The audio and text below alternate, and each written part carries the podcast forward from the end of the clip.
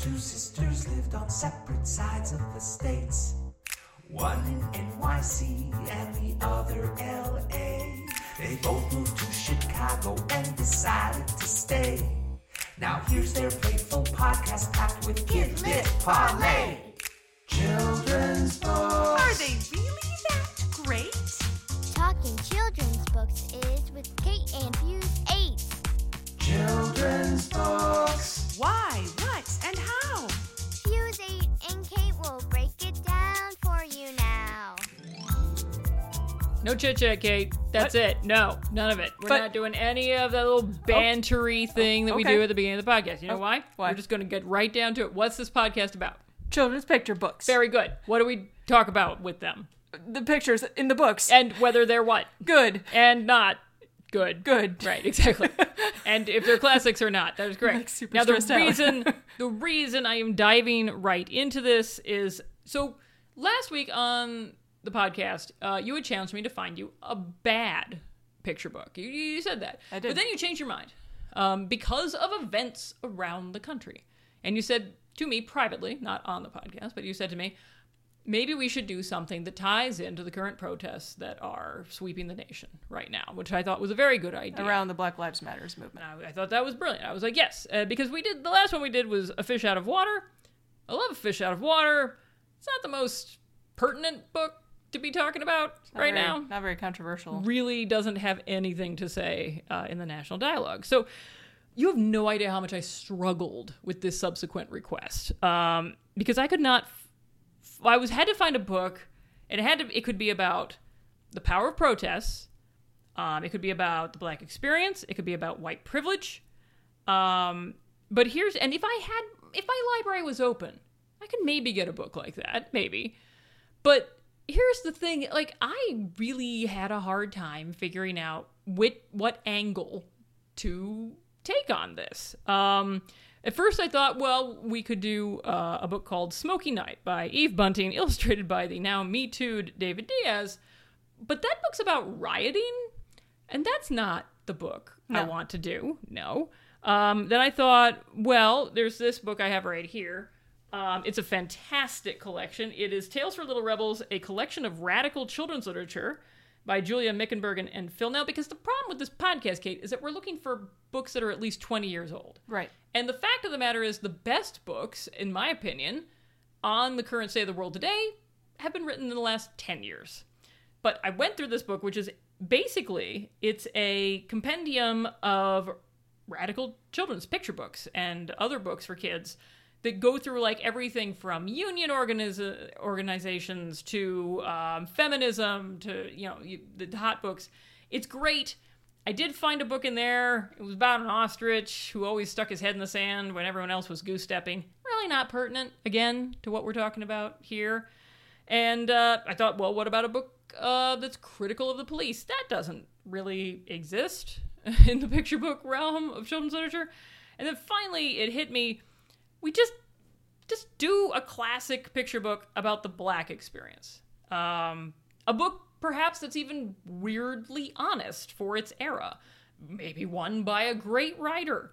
Uh, maybe one that's actually in print right now. And to my mind, there are so few books that fill those categories, but there is one. And I will pull it out of my bag now. Boom!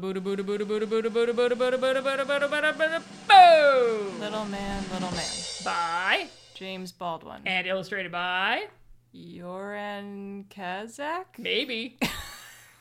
we don't know. I don't It's know. as good a guess as anything. Yes, the James Baldwin, the only picture book he ever wrote for children. Ever. Really?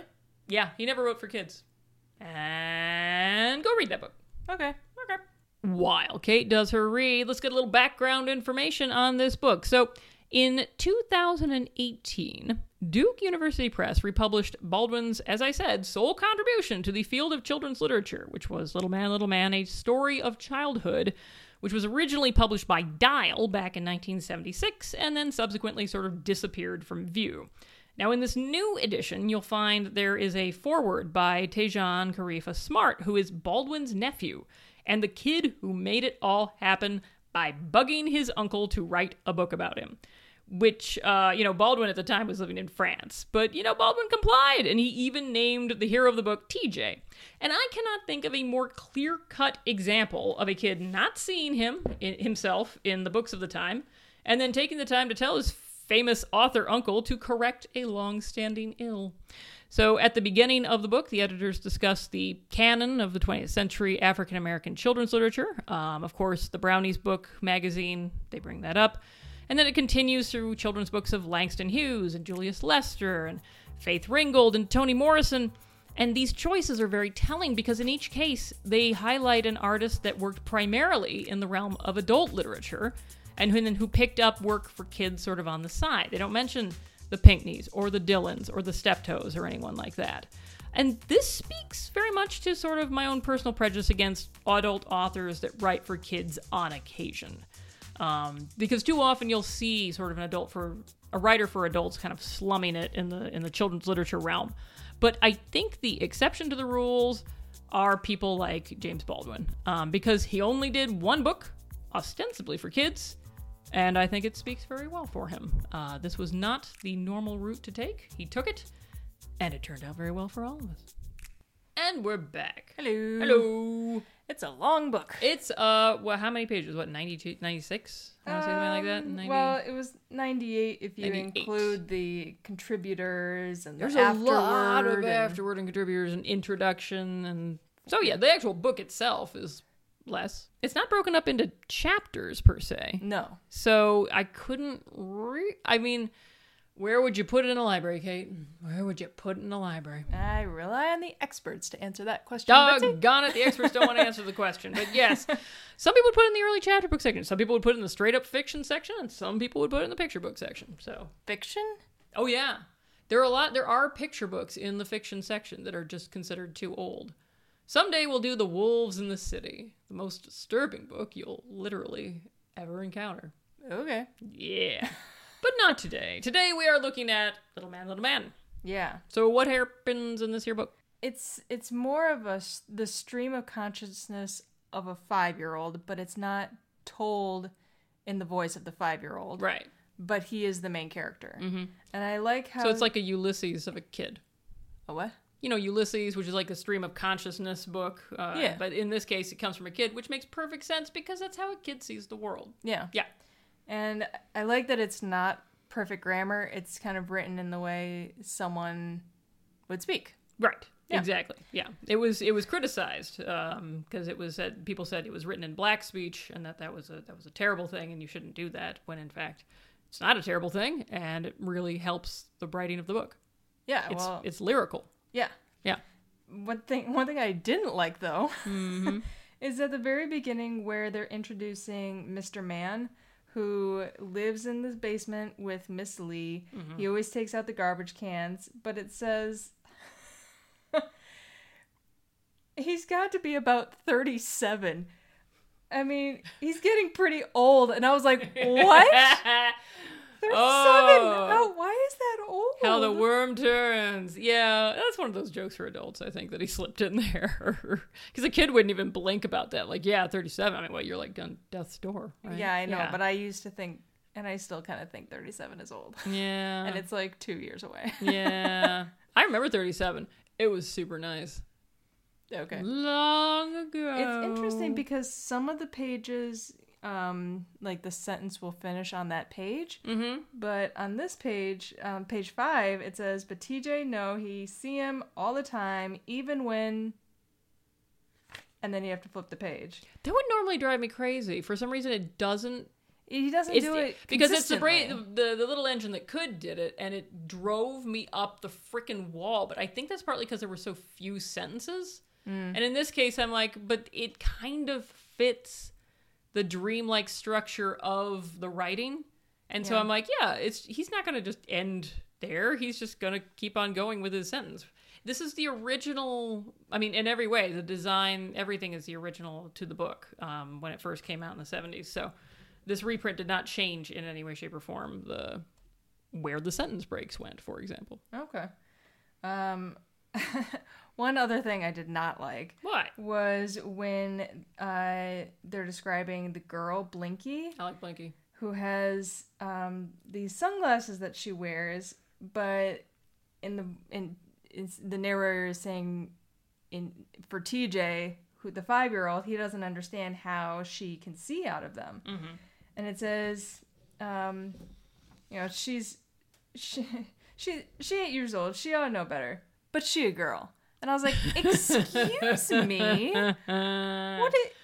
Yeah, that hasn't aged so well, has What it? is that about? Yeah, I know, right? Well, little five year old boy is gonna be making all these comments about girls, but But also, I can't, I'm trying to understand what kind of glasses she has because they don't seem like regular sunglasses. no, they don't, and I don't know. I mean, They seem like kind of like if you were to look through a kaleidoscope, you know how the glass is all. yeah. It, it seems So in kinda like- 1976, these glasses sound awesome. I would love to see them, but I they don't sound like normal sunglasses. No.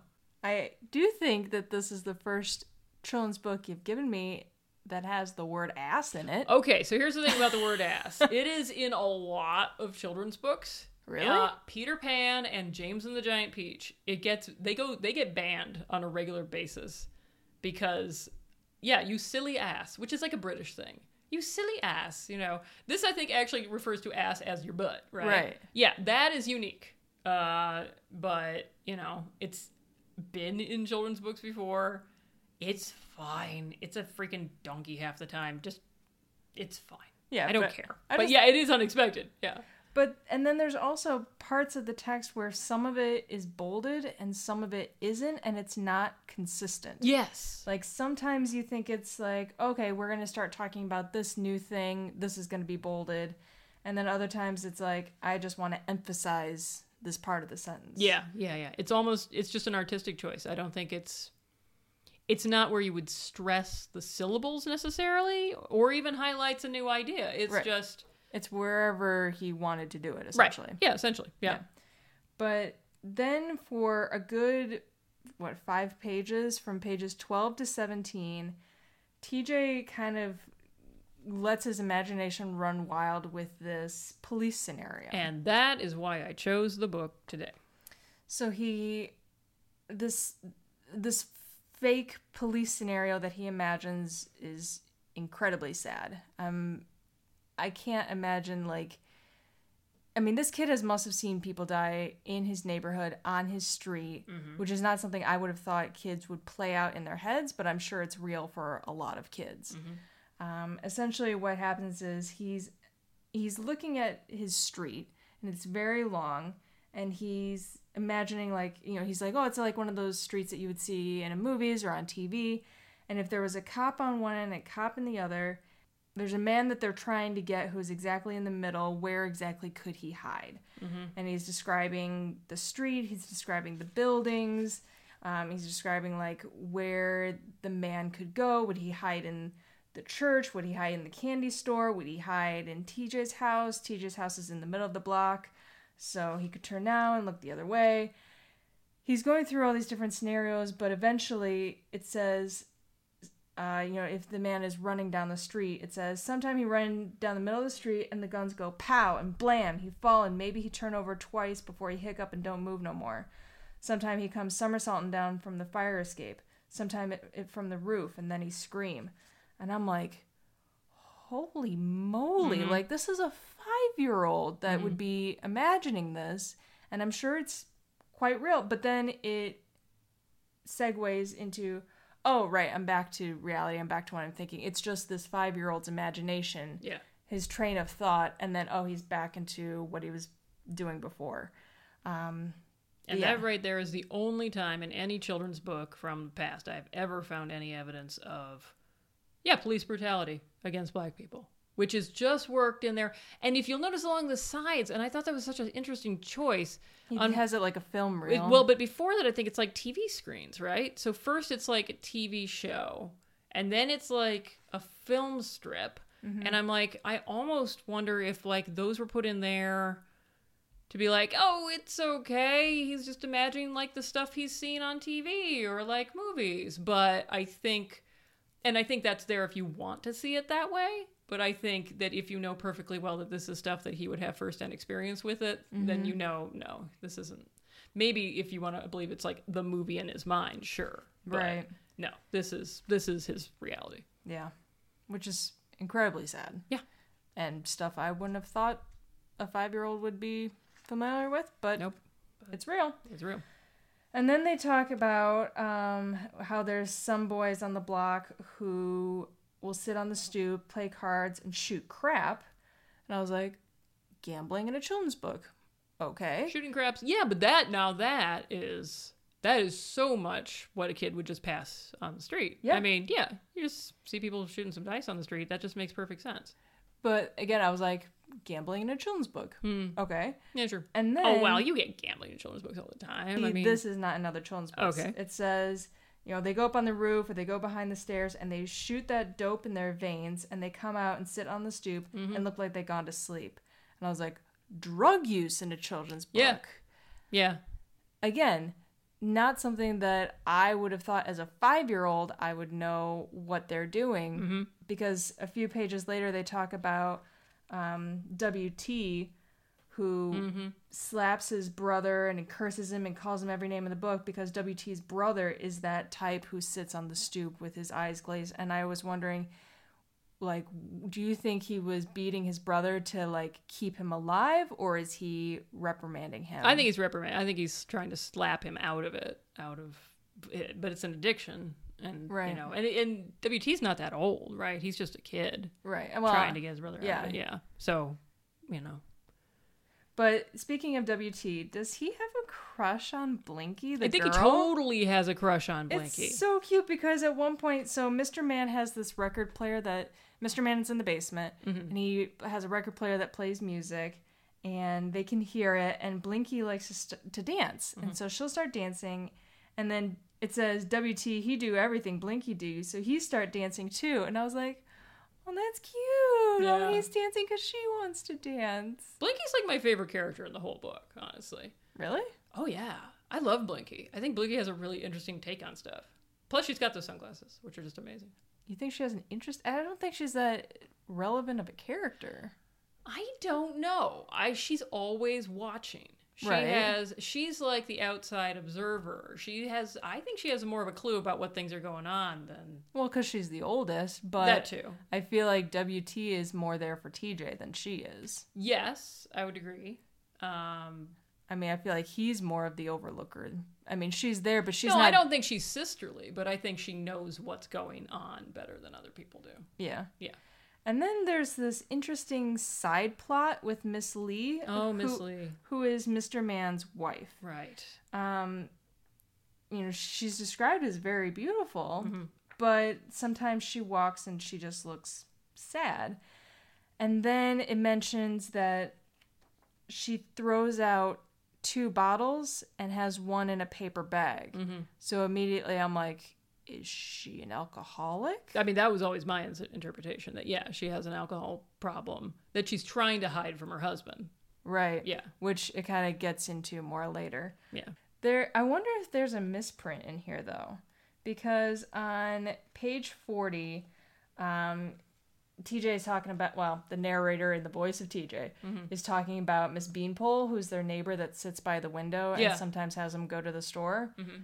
And he's trying to describe Miss Beanpole's color because he likes to describe different type of color of black for each character, Mm-hmm.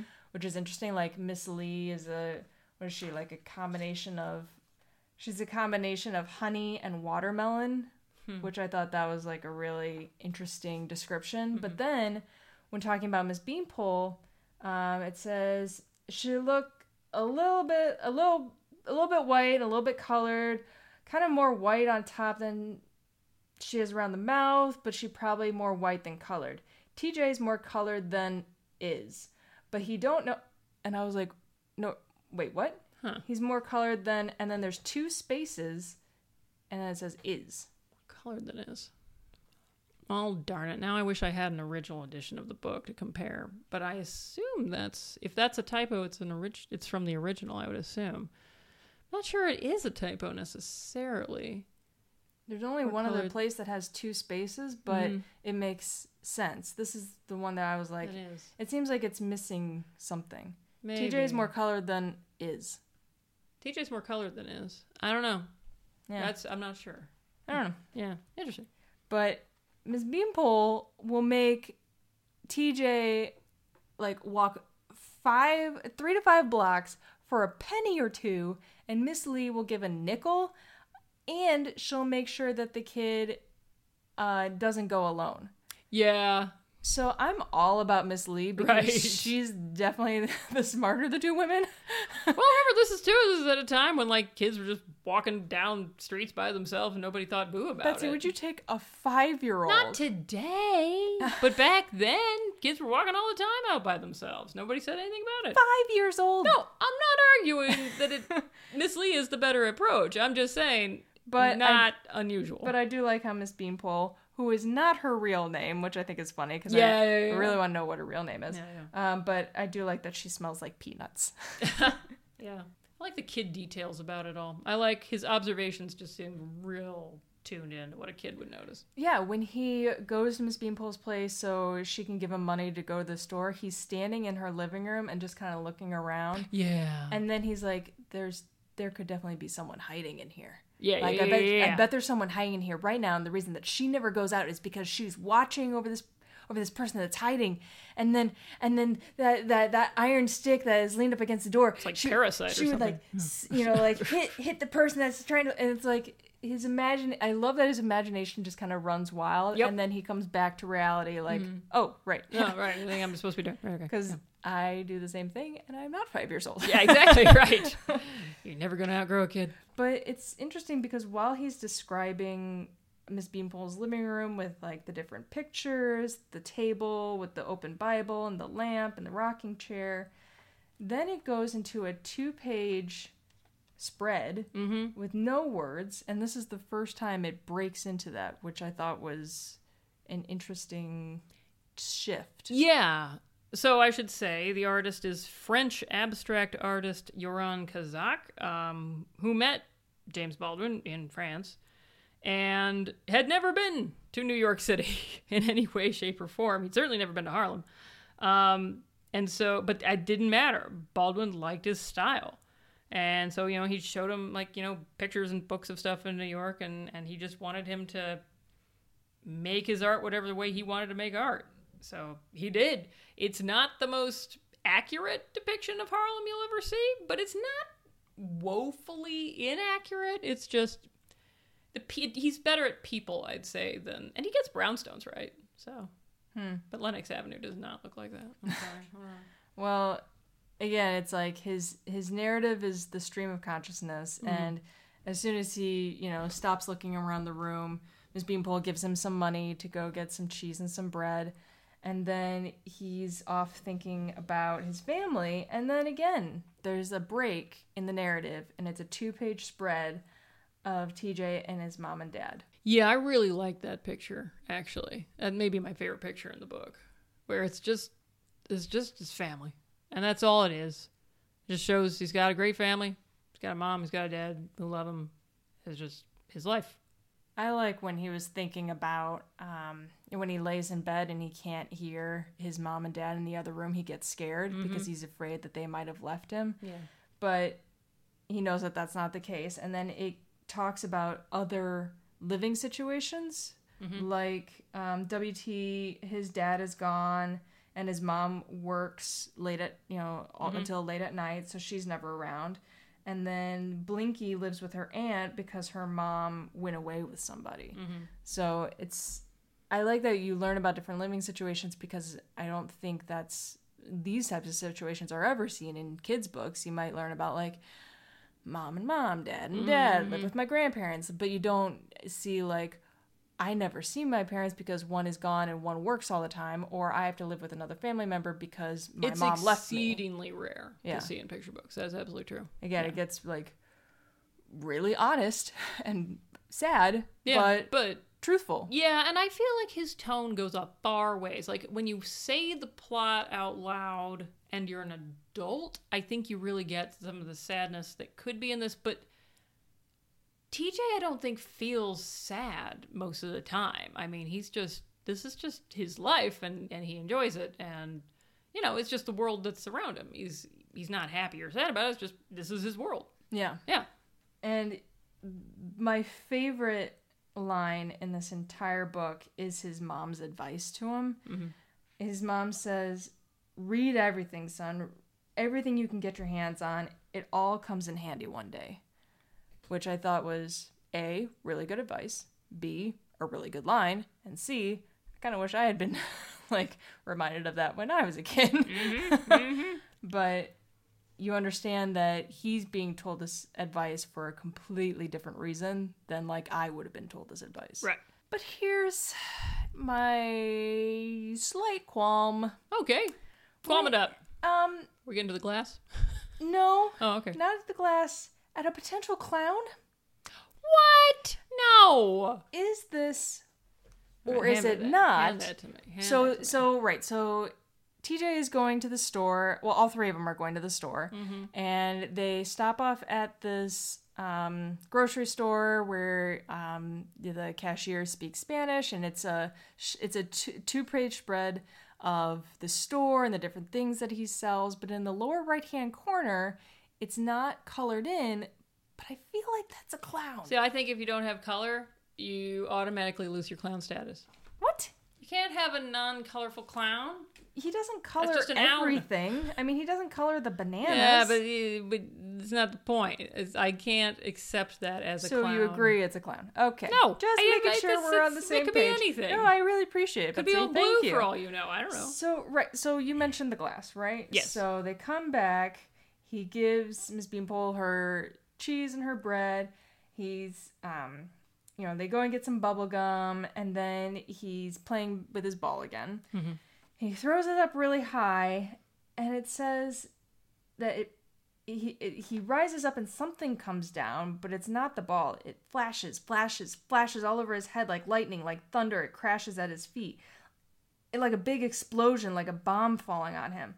And I was like, what just happened? Mm-hmm. Like, did he throw the ball into a glass window? And Yeah. then That would certainly feel that way. that's what I thought. Yeah. Um, but then, so right, so there's all this glass falling.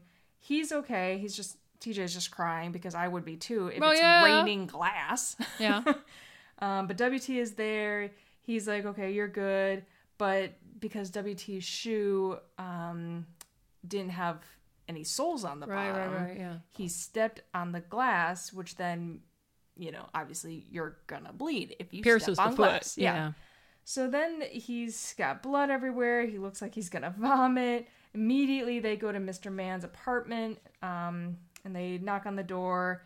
And he's like, Well, what do you want? And then he sees exactly what happened and he immediately brings WT to the bed, takes off his sneaker, um, and he says, What happened?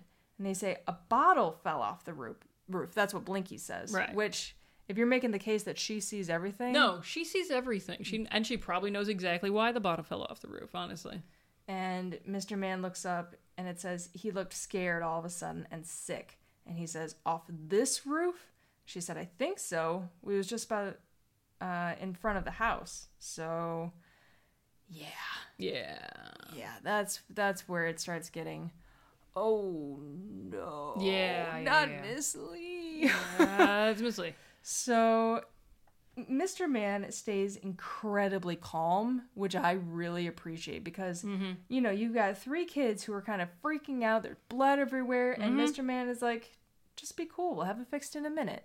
Yeah. Like it's he's such an interesting character. I mean, this is a good example of a character where you don't see much of him, but he's so well rounded, and there's so much depth and oh my gosh, like he and, and you're reading this. If you were reading this to a kid, the kid's getting it on one level, and the adults are getting it on a whole different level. That what's going on? Yeah, because he tells the kids, um, you know, go get Miss Lee. And so Miss Lee comes and she sees what's going on. Um, and as she starts to, you know, clean up the wound, Blinky asks, Did you used to be a nurse? And Miss it says Miss Lee don't look up. She keep on with what she's doing. Then she says, Yes. She looked quick at Mr. Man before I got married. right. Which I was like, Oh, did he make her Yeah. quit her job? that's exactly what I get from that. Yeah, Oh. he made her quit her job, and now she's got nothing to do. So, and she's so bored out of her she skull drinks. and she drinks and right mhm. because there's there's a mention of where she says she, I don't know why she was gonna offer the kids gin, but she says we ain't got no gin, but we can give you a Pepsi Cola. Would you like that? And WT says yes. And Oh, I'm I would have thought the gin to clean the wound, but okay. Right. Yeah, but you're right. Or or if it's to like kind of like muster up your, you know, like when Yeah. you take a like a swig of scotch or something. oh, something. right, to, right, like, right, right. Yeah, to get your- pain. Yeah. Or to get like get your spirits back together, you mm-hmm. know. Get Yeah, but if, you wouldn't do that with gin. Gin tastes terrible. Right, but then Mr. Man says, "But we had some gin this morning," and he looked at her real hard, and I was like, "Oh, Yeah. oh." There's like some underlying conversations that Yep. are happening. Yep. It's all in the pauses and the stares here. Yeah, Yeah. Because then he goes to turn on the record player. Mm-hmm. Um, but as soon as so he turns on the record player, but then Miss Lee starts crying, and TJ asks Blinky, "Why is she crying?" And Blinky says, "She's been sick. She real sick." And then WT look WT looks at Miss Lee and Mr. Man, and he starts shivering. And at that point, Mr. Man it says, "Say real low and evil between his teeth." I've been telling you about that roof. One of these days, I'm gonna have to put you away again. Right. So that So- makes it feel like she's had mental issues and he had her committed at some point. I thought it was more rehab. Maybe rehab would be a nicer of the two. Yeah. I mean, if he can see she's addicted to Yeah. alcohol, yeah. I mean, I don't usually hear the term put it put, Put you, you away, away. but I guess you could yeah, you could hear rehab as that. Yeah. but through all this drama and chaos and Mm-hmm. the blood and the anger, um, you know, trying to kind of lighten up the mood, Blinky starts dancing. Yeah, she tells WT that you better start walking, little man, and then she starts moving and she starts dancing um, because you know she wants to make WT smile, and then TJ realizes, oh, if I do this certain dance move, I know WT is gonna start smiling, and he does. And at that point, like Miss Lee laughs a little, and Mr. Man puts her arm around her, and it's kind of like, oh, Yeah, yeah, it's yeah, a nice yeah, sigh of relief, like, okay, it's going to be. But you don't think Blinky knew exactly what she was doing when she started dancing, knowing that that was going to be what would lead to all that? Yeah, yeah, she, See, she I think she's got a real clue onto these situations. Yeah. yeah, and that's it. Yeah, it's that's there's so much in this book. But there's but there's no plot. It's Ah. just funny you should mention that. So when it came out, first of all, uh, they didn't really advertise it as for kids necessarily. It called it a children a child story for adults. But then other people disagreed and said it was for children. I mean, he wrote it for his nephew, so clearly he wrote it for kids. But it has drug abuse, alcohol abuse, you know, possibly physical abuse. We don't know. Um, you know, slight language you know situations you wouldn't normally encounter i should have looked up other children's books that came out the same year to compare it to um, but it's not a fluffy bunnies book it's not all about little cutesy fluffy bunnies and when it came out julius lester great you know black children's author himself eventually um, though he wrote for adults at this time he, he said in the new york times review of this book that the book has quote no storyline and lacks intensity and focus what? Oh, I would was disagree not. with that. I, I exactly right. I, I agree that there's no like plot, but there is definitely intensity and really like the plot well, it kind of has a plot because it's it's the mind of a 5-year-old. and I think it's like the course of a day, right? It's just like this is an average day, which is a plot. I mean, there's plenty of kids' book. I mean, the snowy day has no plot. If you want to get down to it, it's it snows, kid goes out and plays in snow, goes to bed. Next day goes out again. Like that's not a plot forward book, but that doesn't matter because the book itself is so good. There was actually a really good um, PW piece called James Baldwin's Soul Children's Book Comes Back into Print. And there was this NYU professor named Nicholas Boggs, and he said something that really kind of ties this book into our era right now. So he said, in an era of Black Lives Matter, readers are ready to think about how children inevitably confront challenging social issues, but it's not all doom and gloom. Instead, the book gives children a playful way to recognize and navigate obstacles in their lives, which I thought was a really nice sort of take on the book because it's mm-hmm. not all like, look at the depressing lives of these these poor children have to live. No, the, the kids are happy. They they They, have- play jump rope. They play jump up. They've They, got you they, know they go uh, people who care about them. They've got a neighborhood that, in a way, is really looking out for them. Whether Mm-hmm. it's Mrs. Beanpole's out her window or, you know, Mr. Man. You know, Mm-hmm. it's there's there's people they know, people they can trust, who they, they see probably every day. Mm-hmm. And so, one thing I'd like to see with this book, um, nothing against the art. The art's fine, but I'd love to see this book re-illustrated. Yes, please. Like, imagine what like a Kadir Nelson, a Christian Robinson, uh, Ekua Holmes. Like, we could get like if we got like a really good illustrator on this book, it could be so awesome. And it's weird to me that they, I guess, they wanted to preserve it in its original form, and I get that. But I think we need to take it a step further, and I think we need we need a black auth illustrator to illustrate it. Someone who actually knows what Harlem looks like, for example. And I think it could be amazing if you did that. So we are advocating for new art. Hell yeah. Hell yeah.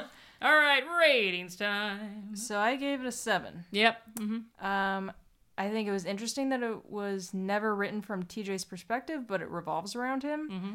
I am not a fan of the illustrations, but that's because they're not my style. Right, right. Um, I think a lot of inner city kids will could relate to this story because of the big city experience, the people, the stream of consciousness.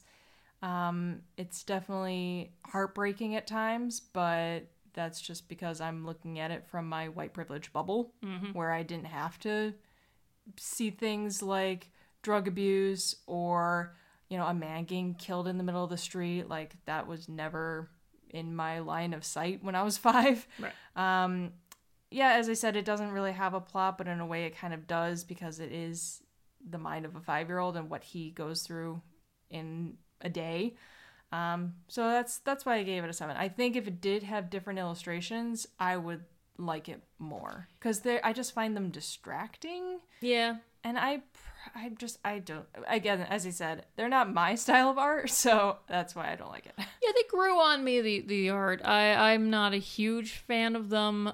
I don't think they detract necessarily, but I don't think they add. And I think if you could have an artist who added to the text, I Yeah. think you could have a really good accompanying illustrator. I mean, you know, Jerry Pinkney was around at this time. Imagine if he'd taken on. You know, he did um, uh, the book we just did, Mirandy and Brother Wind. You know, Oh. imagine if he'd taken this book. yeah I mean, he was he was basically around at this point. So yeah, I uh, so I'm I'm giving I'm, but I'm high. I, I think we're gonna give it eight point five. I don't usually go that high, but I really think it's extraordinary, particularly for its time. Um, I think James Baldwin really put his heart and soul into it. He really wanted to write a great book. Well, you can tell because you know he wrote it about his nephew, Mm-hmm.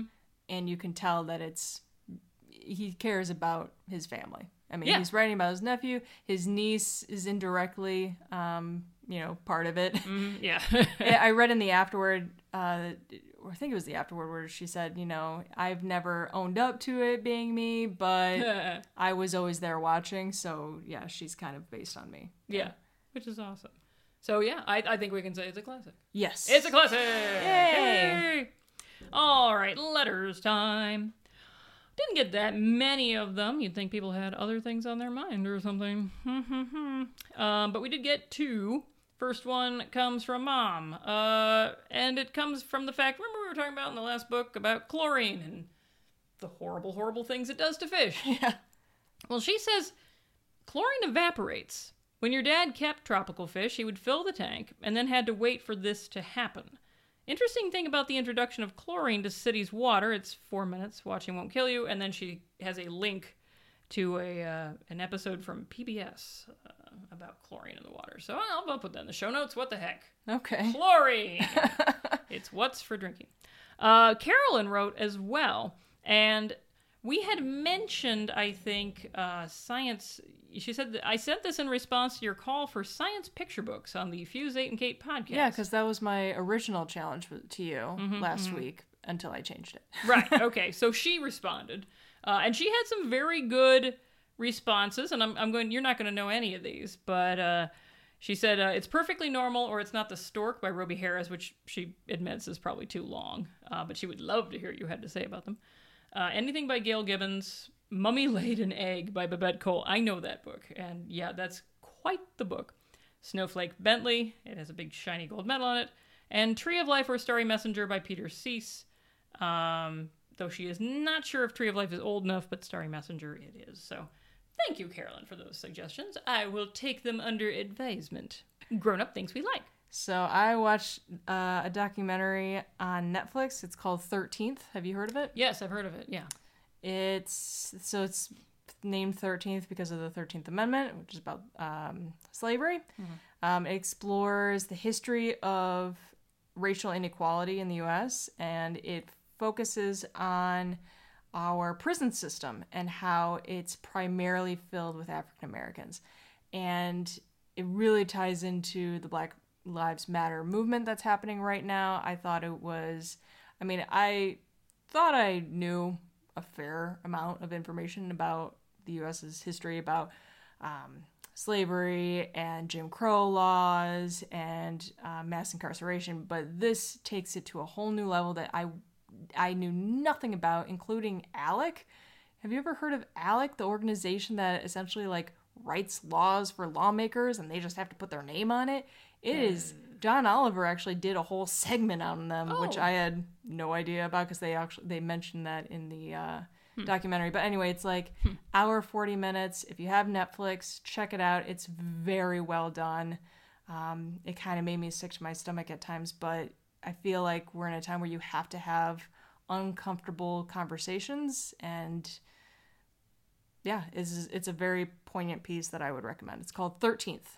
Perfect. Um, because that goes along very well with what I was bringing up. So, a lot of libraries have something called Kanopy.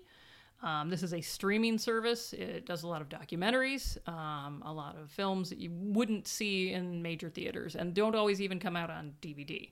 And so, I had made a list recently with a bunch of my librarians at my library.